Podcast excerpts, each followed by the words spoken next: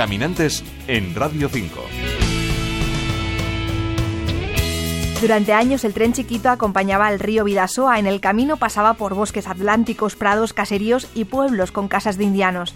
Hace tiempo los trenes dejaron de pasar y hoy esta línea se ha reconvertido en la vía verde del Vidasoa, que conecta Oyeregui, en Navarra, con Irún, en el País Vasco. Es una ruta llena de magia por sus paisajes, sus pueblos y por la mitología que la acompaña.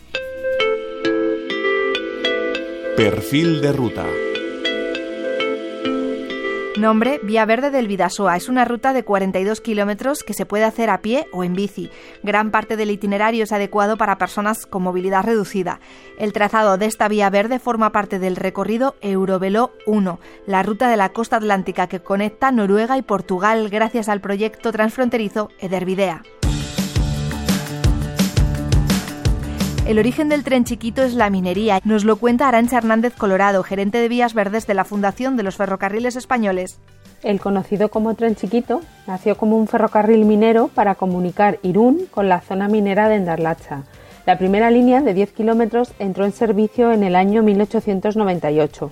Dos décadas después, la línea se amplió hasta Elizondo, la capital del Valle de Batán. En 1916 se prolongó hasta Elizondo y se cambió el ancho, dejándolo en el clásico métrico. Con ello pasó de ser un ferrocarril minero a un ferrocarril de servicio universal, tanto para viajeros como para mercancías. En 1956 la línea se clausuró y actualmente una parte importante de su trazado se ha convertido en la Vía Verde del Vidasoa, una ruta que arranca en Oyeregui, la puerta de entrada al Parque Natural del Señorío de Vértiz. Desde este punto emprendemos el camino hacia Legasa y más tarde llegamos a Sant Esteban, donde podemos conectar con la vía verde del Plazaola gracias a Edervidea.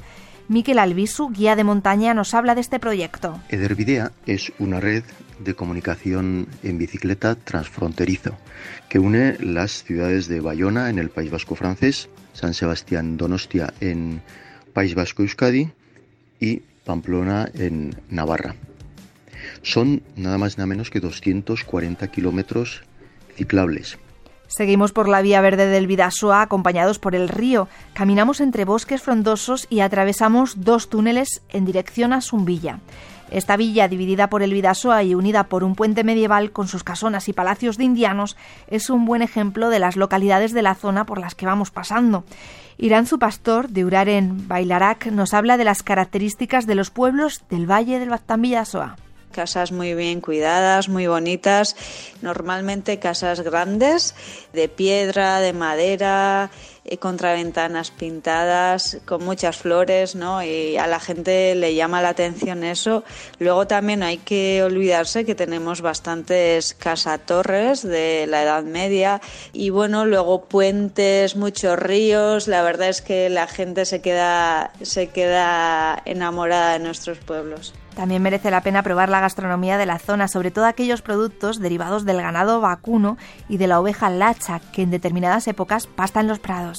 En nuestra zona, por ejemplo, eh, se pueden ver ovejas lachas, con su leche se hace el queso de oveja y de azábal, tan conocido y apreciado, ¿no? Se pueden visitar también en nuestra zona diferentes queserías que elaboran este queso y luego, bueno, pues la carne de vaca. La vía verde avanza entre bosques y prados por un paisaje verde de pequeñas colinas. Pasamos cerca de pueblos históricos como Lesaca o Vera y nos encontramos con antiguas infraestructuras ferroviarias. Los últimos kilómetros nos adentramos en tierras vascas hasta llegar a Irún, donde acaba la vía verde del Vidasoa. Felices rutas caminantes. Paula Mayoral, Radio 5 Todo Noticias.